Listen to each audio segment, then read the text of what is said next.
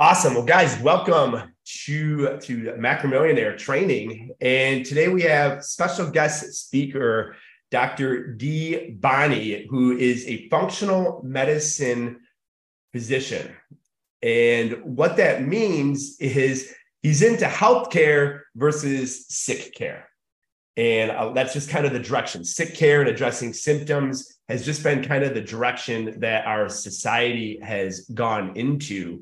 Uh, and it's really unfortunately uh, unfortunate. So he's addressing lifestyle. He's addressing health span, not lifespan, but health span uh, and longevity. Uh, him and his wife are the owners of Alpha Omega Wellness, that's located here in Greenwood, Indiana. An absolutely awesome functional medicine uh, office that we would really, really, really encourage you guys to check out if you live here in Indiana. And really, why we wanted to have Dr. Bonney on is right now, everybody is alive, but nobody seems to be living. And when a lot of physicians are just addressing standardization, guys like Dr. Bonney come in and they start to address optimization. So that's really what he's going to talk to you, uh, staking in the hormonal world here as far as hey we don't want to just be standardized we want to be optimized. What does that look like? What does that that uh, feel like? And what are some steps that we can take away to uh, from this to uh, to implement that into our lives? So dr Bonney, thanks so much man for uh, for giving us your time today. I really appreciate it. For sure jesse. Thanks for having me man. I love talking about this stuff yeah, I love it. So, if you can give us just kind of a brief history of why you got into this, how long your clinic's been around, and and why this particular field of medicine.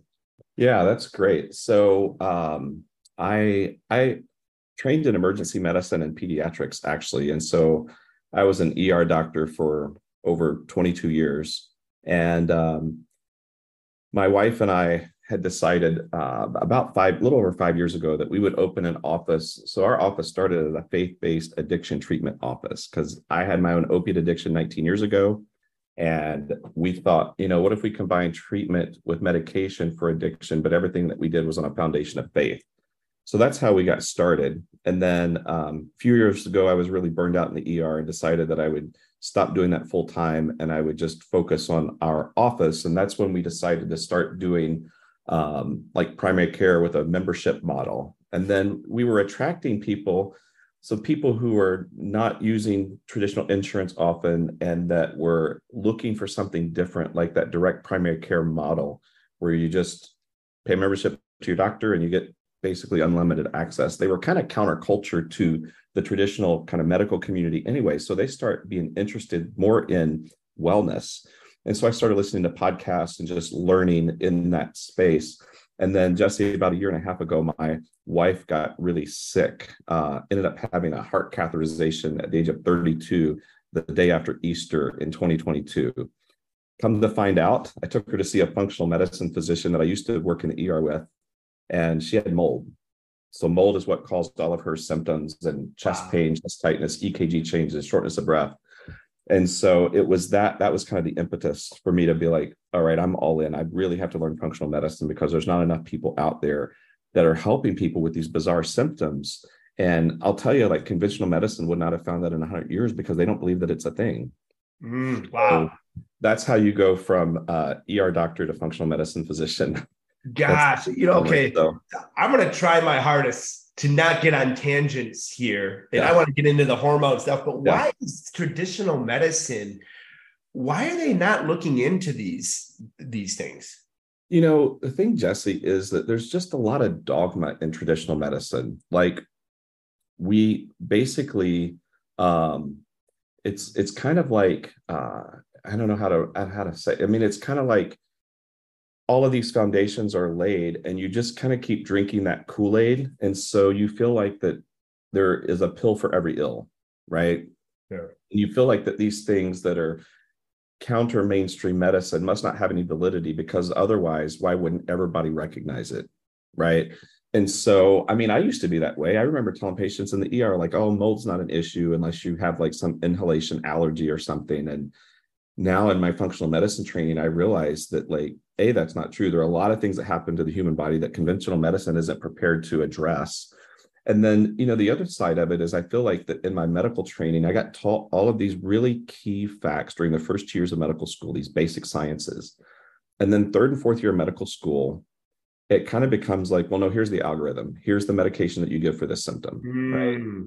And so going back and doing the functional medicine training, it's kind of been like repeating medical school again because it's really kind of getting upstream from these issues. So instead of using a steroid or an NSAID to block inflammation down here, we're going upstream and saying, okay, what caused the inflammation to begin with? How do we address it at the root? Right. Mm. And so that's where lifestyle and changes in nutrition and body movement and sleep come into play. I mean, I think one of the fascinating things, and I won't go deep into this, but I mean, essentially, we have a saying in functional medicine that the DNA loads the gun, but it's our environment that pulls the trigger. Mm. And so my DNA is set, right? That's my genotype, but my phenotype, that's how that DNA gets expressed. And that does change based on the environment that that DNA is seeing. And that environment is my nutrition. It's the toxins that I'm exposed to. It's whether I'm moving my body or not. It's whether I'm getting my sleep. It's how I'm managing my stress. It's how healthy my relationships are. It's that spiritual, mental, and emotional component that overlays our life. All of that affects how our DNA literally transcribes different proteins, turns on and off different genes. Because we have like 23,000 genes. They're not all on all sure. the time. And yeah. so that's that concept of ep- epigenetics. And I think that's kind of one of those places where conventional medicine and functional medicine start start diverging because um, yes, everyone knows that we should eat healthy and that we should exercise, but as far as like how that actually impacts what's going on in the nucleus of the cell, I don't think conventional medicine really puts enough weight on that. So. Sure. No, I, I agree. It's the it's the gene expression that Absolutely. people like you are ad- addressing yeah. now. So, kind of to your point, is I ran into hormone issues in 2016 and I had no idea. You know, I, I, did my blood work, I did my physicals every year, and traditional medicine didn't take it. And we had a nurse right. practitioner at our gym.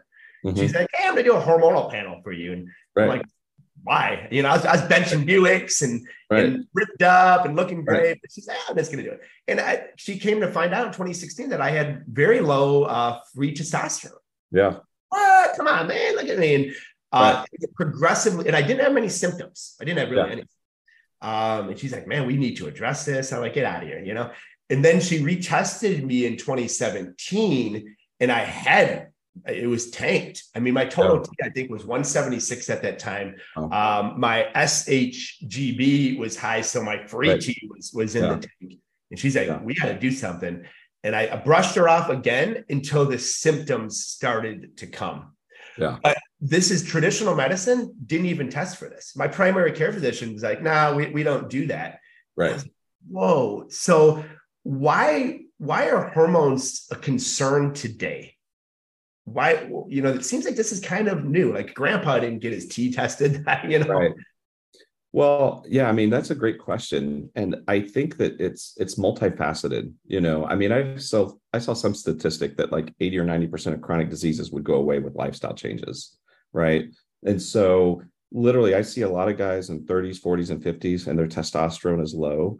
Um, same for women with you know either estrogen dominant symptoms or inadequate progesterone or low estrogen, or they're not ovulating and really, I think a lot of it comes down to all the toxins in our environment. I mean, there are so many things that we call EDCs, endocrine disrupting chemicals, hmm. in our environment. I mean, I used to be one of these ER doctors that was like, ah, vitamins, schmitamins, you don't need them. And I used to think, um, I mean, organic, yeah, that's just not important, eating, eating organic. But really, um, all those things are important. And I think that, you know, I mean, you think about like everything that gets sprayed on our crops and our our our farms our, our soil is over farmed so even when we buy organic we're not getting all the rich nutrients that should be there and you know i mean bpa in plastic water bottles or in those um, thermal receipts that kind of turn color when you hold them i mean that's because of B- bpa which is a plasticizer. It's known to be an endocrine disrupting chemicals causes men's testosterone to go down. And then obesity. Obesity is another thing that you know high insulin levels affect how our hormones are working all the way from our you know our stress hormone cortisol to our thyroid function and then on to our uh, sex hormones. And so we don't have adequate nutrition. We have so many pollutants in our environment uh, we aren't moving our bodies and all these things you can really tie back to um, how it's affecting the nucleus of the cell right and how those genes are getting transcribed and so I think it's really multifaceted. I don't think God designed us to be in our 40s or 50s and to need testosterone supplementation, but I think there's just so many chemicals around us. I mean, um, the average baby is born with 200 chemicals in his or her cord blood. Wow. Right. I mean, some 150 chemicals that women typically put on their skin each day. And, you know, they say if you wouldn't eat it, don't put it on your skin. So, oh, wow. I like that. Yeah. I mean, because it's getting absorbed, like it's coming into your circulation. And so, all of these thinking that anything doesn't impact us, I think is just naive. Yeah, and and I'm I'm really feeling convicted because I used to be one of those people that was like, ah, organics, you know, it, it doesn't matter, uh, you know, or like the BPAs. Right. But it is irrefutable science. They're saying now that a, a healthy or a healthy quote unquote male has less testosterone than their grandparents. And mm. I've even heard, you might be able to validate this, that the ranges for this for testosterone have actually gone down over time to like compensate for that. I don't know if that is that's true or if you and I don't know that I can speak with authority on that. I'm not surprised. You know, I mean, I think the world. I mean, there's some 200,000 additional chemicals registered in the United States since World War II. Like these are man-made chemicals. Some are pharmaceuticals, some are cleaning products, some are whatever. Um, but all of these things are in our environment. I mean, glyphosate has been found in remote regions of the world that have never been sprayed with glyphosate because it gets taken up in the in the clouds and as rain and so our toxic burden is really high. And so um, i think it's affecting our health more than what we realize. Mm, no absolutely so we're, we're talking about sex hormones right now but really the order in which we should be evaluating these things is we should evaluate the adrenals first mm. see what the cortisol curve is doing. Because if your cortisol is messed up you're not really going to get that in on your hormones. And then next after the adrenals would be the thyroid. And then lastly, in that progression would be the sex hormones. So, you know, if Somebody really wants to get to the root cause of their issues, I mean, we might start talking about like thyroid function, how they're managing stress, te- testing their salivary cortisol, four point panel during the day. We might start talking about gut health and their nutrition and all of these things because, man, the body is a symphony and mm-hmm. everything affects everything else. It's like the butterfly effect. Yeah. Yeah. I mean, it really is. So that's fascinating that you mentioned the adrenals because there's a term, uh, you know, adrenal fatigue. Yeah. What's your opinion of that term? I've heard some medical professionals say, ah, that's that's nothing, but I've heard others that it is something. I feel my wife struggled with that in 2018. Yeah. yeah. Uh, but what would be some symptoms or causes of, of adrenal fatigue? Yeah. So, you know, really what we like in functional medicine is to talk about adrenal dysfunction because the idea of the adrenals getting fatigued really doesn't happen. And and if we start if i start using that term it gives me less credibility with kind of the more allopathic conventional mm. medical community. But there is this idea of adrenal dysfunction. And so there are essentially like three phases of that. I mean the first phase of that is going to be like an early adaptation to normal stress. And so uh, cortisol is going to be high in, in response to that stress. That causes an increase in our catecholamines, epinephrine, and norepinephrine, or what the Brits call adrenaline and noradrenaline. Um, DHEA is a sex hormone that's made by the adrenal glands, not by the testicles or the ovaries. And so that's another thing that we check in that panel. But so early on, the cortisol is going to be high and the DHEA is going to be probably normal. And then there's this early phase of decompensation where now the cortisol is starting to fall DHEA is is is um, is usually normal or a bit low. And then the third phase of that adrenal dysfunction is going to be like a late decompensation where you just get a flat cortisol curve. That's actually the least healthy cortisol curve. You're actually better if it's just high than if it's just flat the whole day because being flat is actually associated with cardiovascular disease. Not to mention that it's going to affect how our, our, our liver is converting T4 to T3. T3 is the active metabolite of thyroid hormone right? And so that's how the adrenals actually affect the thyroid. If we are converting T4, which is what mostly what the thyroid makes, but it's not metabolically very active, we're converting that to reverse T3 instead of the T3. Now we're going to have symptoms of low thyroid and maybe our labs look okay, but unless we're doing a deep dive on that and really looking at the detailed um, like kind of a comprehensive lab evaluation of that will miss it if we're just screening with a TSH. But symptoms of the adrenal dysfunction. So that can be anywhere from like depression and anxiety, um, brain fog, low energy for sure. um, or this idea of feeling wired and tired, right? So you're fatigued, but you're kind of wound up. And that's how all of this really interplays with like what we would consider traditionally to be mental health, which I'm one of the people who thinks that we need to shift that term and actually think of brain health because mm. there's an organic issue going on in the brain. You're not just walking down the road one day and you get zapped by the bipolar bug, right? right. And so there are things that are actually taking place in the brain, and we can optimize that by decreasing inflammation. And so, yeah, I mean, I think that if somebody's suffering with adrenal dysfunction, it's going to be more of that like i'm really tired and i'm having trouble getting out of bed in the morning it takes me a few hours to get going or I've got you know cravings for sugar or salt can be a symptom of that um, sometimes it's going to be i have trouble falling asleep at night well when we do a cortisol curve if your if your 9 10 p.m cortisol level is fairly elevated then that's going to explain why you have trouble falling asleep cortisol is one of those things God knew that it was stressful getting up and taking on the day. So our cortisol should be highest in the morning at six or seven o'clock in the morning.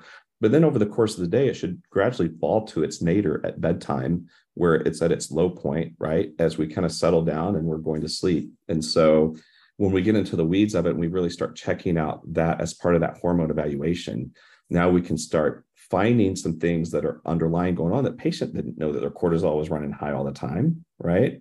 Right. And then we can start treating that through lifestyle changes, nutrition, supplements, mindfulness, meditation, prayer. Um, all these things start balancing out the cortisol. Um, even being outside in nature has been shown to lower our cortisol. Oh, better yet, even pictures of nature have been shown to lower our cortisol. So wow. tell me that God did not design us to be connected to the earth, right? Right, right. Yeah. That, that's fascinating because I know, you know, you're speaking to a lot of nutrition coaches right now. And this is, and even myself, someone will be like, ah, I've got brain fog. I'm having trouble sleeping. Um, you know, I'm, I'm kind of feeling weak. I go right to the sex hormones, yeah. but I think you hit the nail right in the head. I should be going to the adrenals and the brain and the thyroid. Yeah, that that is yeah. that's a really good piece of information. Um, and you kind of just mentioned some natural remedies because I actually do have a, a buddy that's struggling with sleep right now, and he's never struggled with sleep. And mm-hmm. I think that's that could be a big symptoms of elevated cortisol. Yeah. What what would you tell them? Just kind of practicing, like you said, prayer, mindfulness. Yeah. Um, I mean, you know, so so I like to explain this to people, Jesse. So we have the sympathetic nervous system, which is fight or flight, and then we have the parasympathetic nervous system, which is rest and relaxation. We have to have those in balance. Well, parasympathetic nervous system isn't just rest and relaxation, but it's also digestion and it's also reproduction, right? And mm-hmm. so um, I mean, I re- so sympathetic nervous system is I'm running from the tiger, right? Fight or flight. Yeah. And so reproduction does not fall into that because let's face it, I shouldn't be worried about getting busy with my spouse if I'm running from a tiger, right? Yeah. And so we need that parasympathetic nervous system. So to, the way to engage that there are some supplements that absolutely help with managing cortisol imbalance ashwagandha phosphatidylserine um, rhodiola asian ginseng all those are kind of adaptogens that really help regulate that but then it comes to things that i can do every day like deep breathing exercises stimulates that vagus nerve the vagus nerve is what kind of controls that parasympathetic nervous system so we can talk about four seven eight breathing breathe in for a count of four hold it for a count of seven exhale for a count of eight or just square belly breathing. Breathe in for a count of four, hold it for a count of four, exhale for a count of four, and then um, hold the exhalation for a count of four. So those are a couple things that people can do. And, you know, I mean, I share in our, our office, I'm very transparent. I share my Christian worldview and how that looks to me, but everybody needs something to engage that parasympathetic nervous system. So mm. yoga, Tai Chi, walking outside, even laughing and singing stimulates that vagus nerve, right? So just when you're in the car, belt it out. Just let it go, right? When people look yeah. at you like you're weird, you're like, oh, I'm just engaging my parasympathetic nervous system, baby. I want to keep my friends, so I'll definitely do it in the car if I'm alone. no, that that is really, really big actionable items. And I don't think any primary care physician. I'm not beating up on, on physician, oh, right. but you're just not going to hear those things from a primary right. care physician. It's going to be, hey, take some Motrin or, or whatever right. else. Right. You know. Right. So we have the adrenals and then the thyroid. Kind of those are those are the one-two punch. I love how you mentioned um, the gut health and the microbiome. Yeah. yeah. Isn't it true that a, a large percentage of our neurotransmitters and hormones are made in the gut? It is, yeah. So these bacteria produce their own hormones. 90% of our serotonin is made in our gut. Um, some 70% of our immune system, I think they say, is housed in the gut. And so I feel like it was, uh, I think it was Hippocrates. It was one of those old um, um, physicians and um, like philosophers who said that death begins in the colon. And now, yeah. some 3,000 years later or whatever, we're figuring out, oh, this is actually true. It's interesting, Jesse, that for like 30, 35 years, the functional medicine community has been talking about leaky gut, increased yeah. intestinal permeability, is what, what we like to say. And now, in the last 10 or 15 years, it's actually in the mainstream like gastroenterology literature. So, wow. See, I didn't, I didn't know that it had made it had made the yeah. mainstream. Wow. Gosh, yeah. this is lightning, man.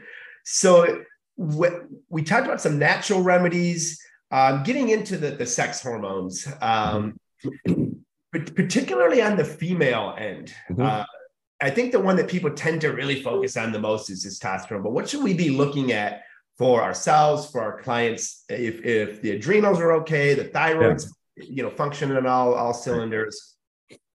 So um, for men, uh, I have a really low threshold for testing uh, their sex hormones.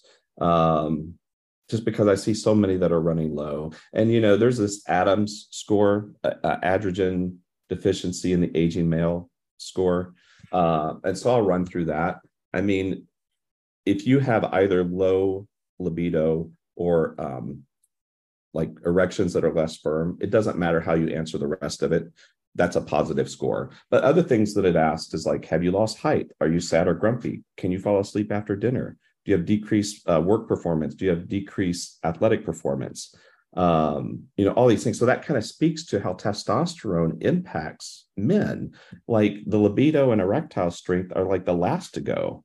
So when somebody's like, yeah. no, my testosterone's good, like I'm still interested in sex, like that's not adequate enough. And the the benefit of testosterone for men. I mean, to prevent sarcopenia, that muscle wasting as we get into our 70s and 80s, so we preserve um, skeletal muscle mass. That's huge. Um, sure. Even though the FDA has a black box warning on testosterone that it might might increase risk of heart disease, that was done based on some really poor studies, and some 26 medical societies have asked that that be removed because testosterone probably actually decreases cardiovascular risk. It improves insulin sensitivity, so it can help with weight loss. Um, testosterone is important in women. Estrogen and testosterone prefer per, um, preserve bone mineral density in women, so they're less likely to break a hip when they're 75. Right. Um, so, are the symptoms the same for women as as men of, of low testosterone?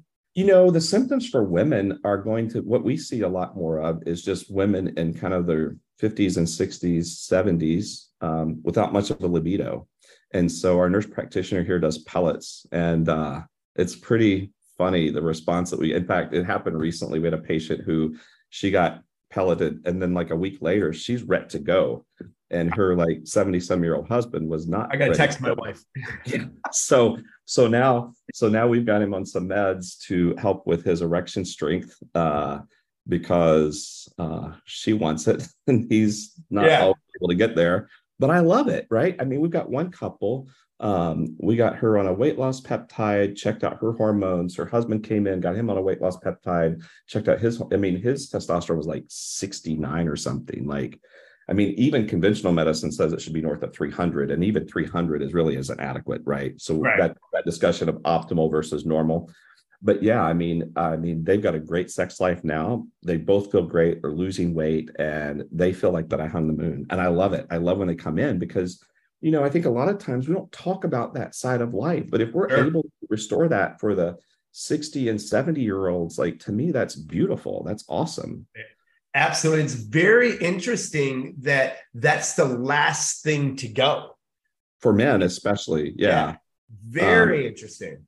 And when women have symptoms of hormone imbalance, obviously we know about menopause and hot flashes and stuff, but even like um, even the PMS symptoms and the PCOS symptoms, I mean, those are often symptoms of estrogen dominance. And estrogen dominance can not only put you at risk for like breast cancer and other estrogen sensitive cancers, can put you at risk of like fibroids in the uterus.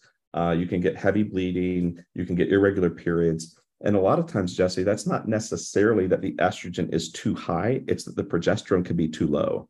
So now mm-hmm. women aren't having ovulate, they're having anovulatory cycles, meaning they're not ovulating. And so it's the shift in hormone levels that actually causes the symptoms. So it's actually, you know, a quick drop instead of the absolute level of estrogen, it's the quick drop in some drop in estrogen levels that causes like those vasomotor, like hot flashes or the mood changes. And um, so when we get those balanced and women just feel great, like, yeah.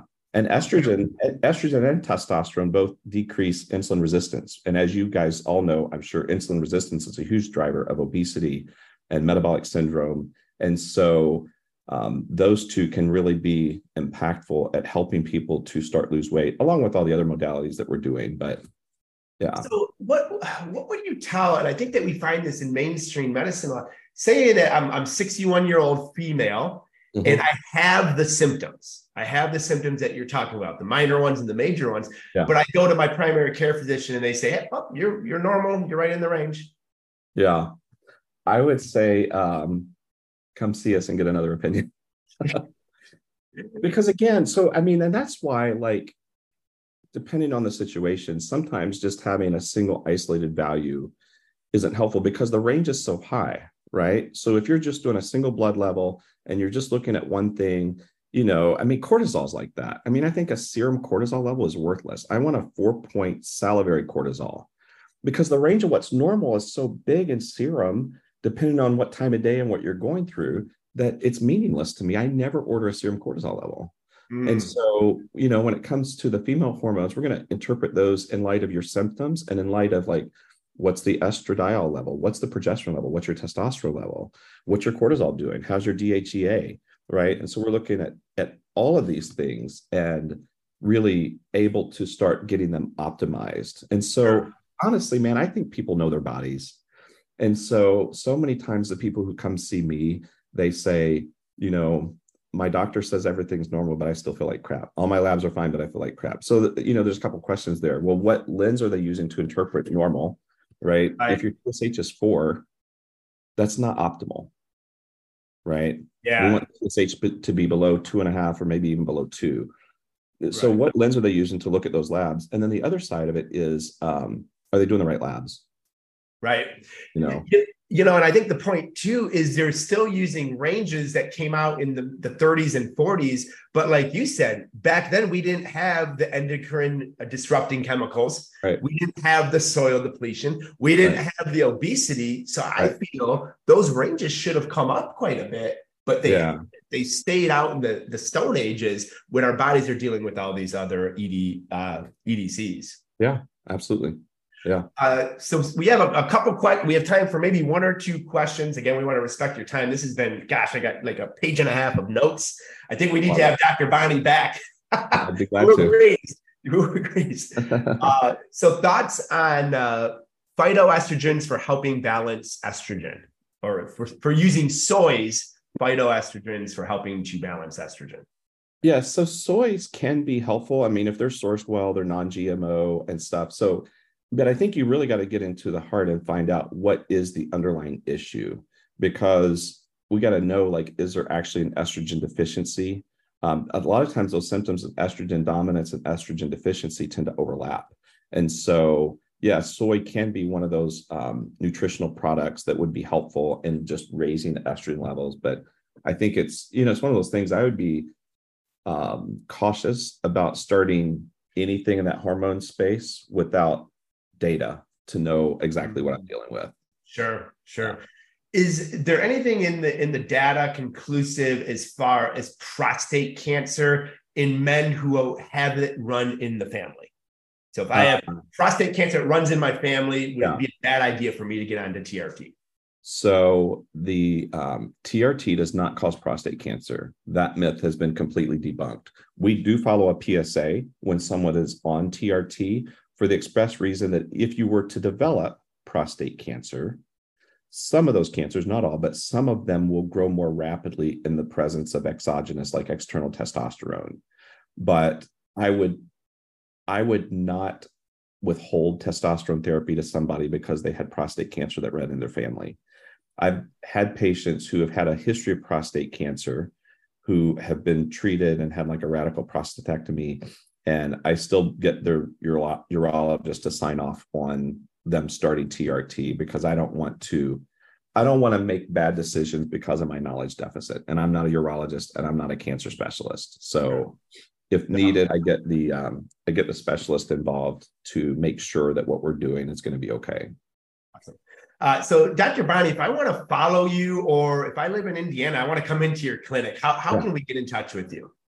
So, our website is alphaomegawellness.com. Um, we have uh, Instagram and Facebook under the same name.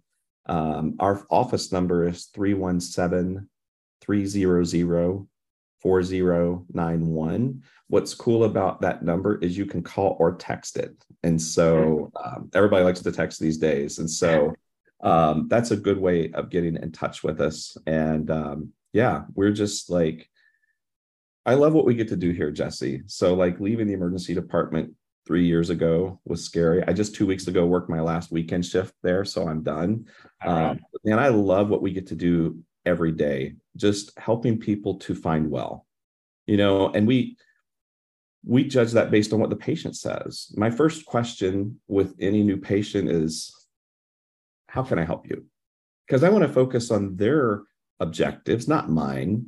You know, and I think each person has to define what well is to them, and so um, but when people, you know, open the door and start following our recommendations, like they just they love how they end up feeling, right? Because there's, I think, I think normal is mediocre. Yes, thank you. Normal is great. Yes. It's not thriving, and it sucks, honestly. Right.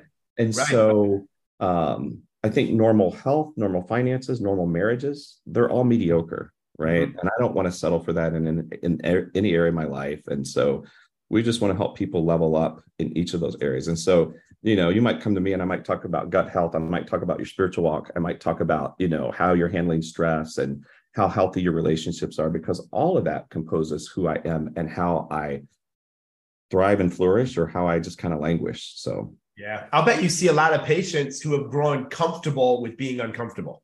Yeah absolutely well i think that's you know like this couple that i was talking about we got them both optimized i don't think they realized how poorly they felt.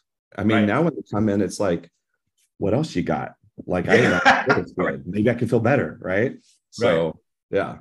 Oh man, just absolutely huge. Uh, I'm a big, big advocate into people that do what you do uh, because of what it's done in my life. And this this message really, really needs to get out. So, guys, if you live in Indiana, let them know about uh, Dr. Bonney. Let them know that, that, that he exists. Um, and if you don't live in Indiana, just start exploring this avenue of wellness because we're dealing, our bodies are just dealing with a lot that they didn't have to, that our grandparents didn't have to deal with in the past. And medicine must evolve along with that for us to optimize our health. So thank you so much uh, for your time being on the show today. This was absolutely awesome. Uh, you're probably going to be avoiding me. We might see each other in town because I'm going to be knocking on your doors to do a, a, a follow up to this. Let's do uh, it. We'd love to have you back. This has been great. Thank you. Thanks, everybody. I appreciate you. Awesome. Thanks, man. Have a good day, everyone. Bye.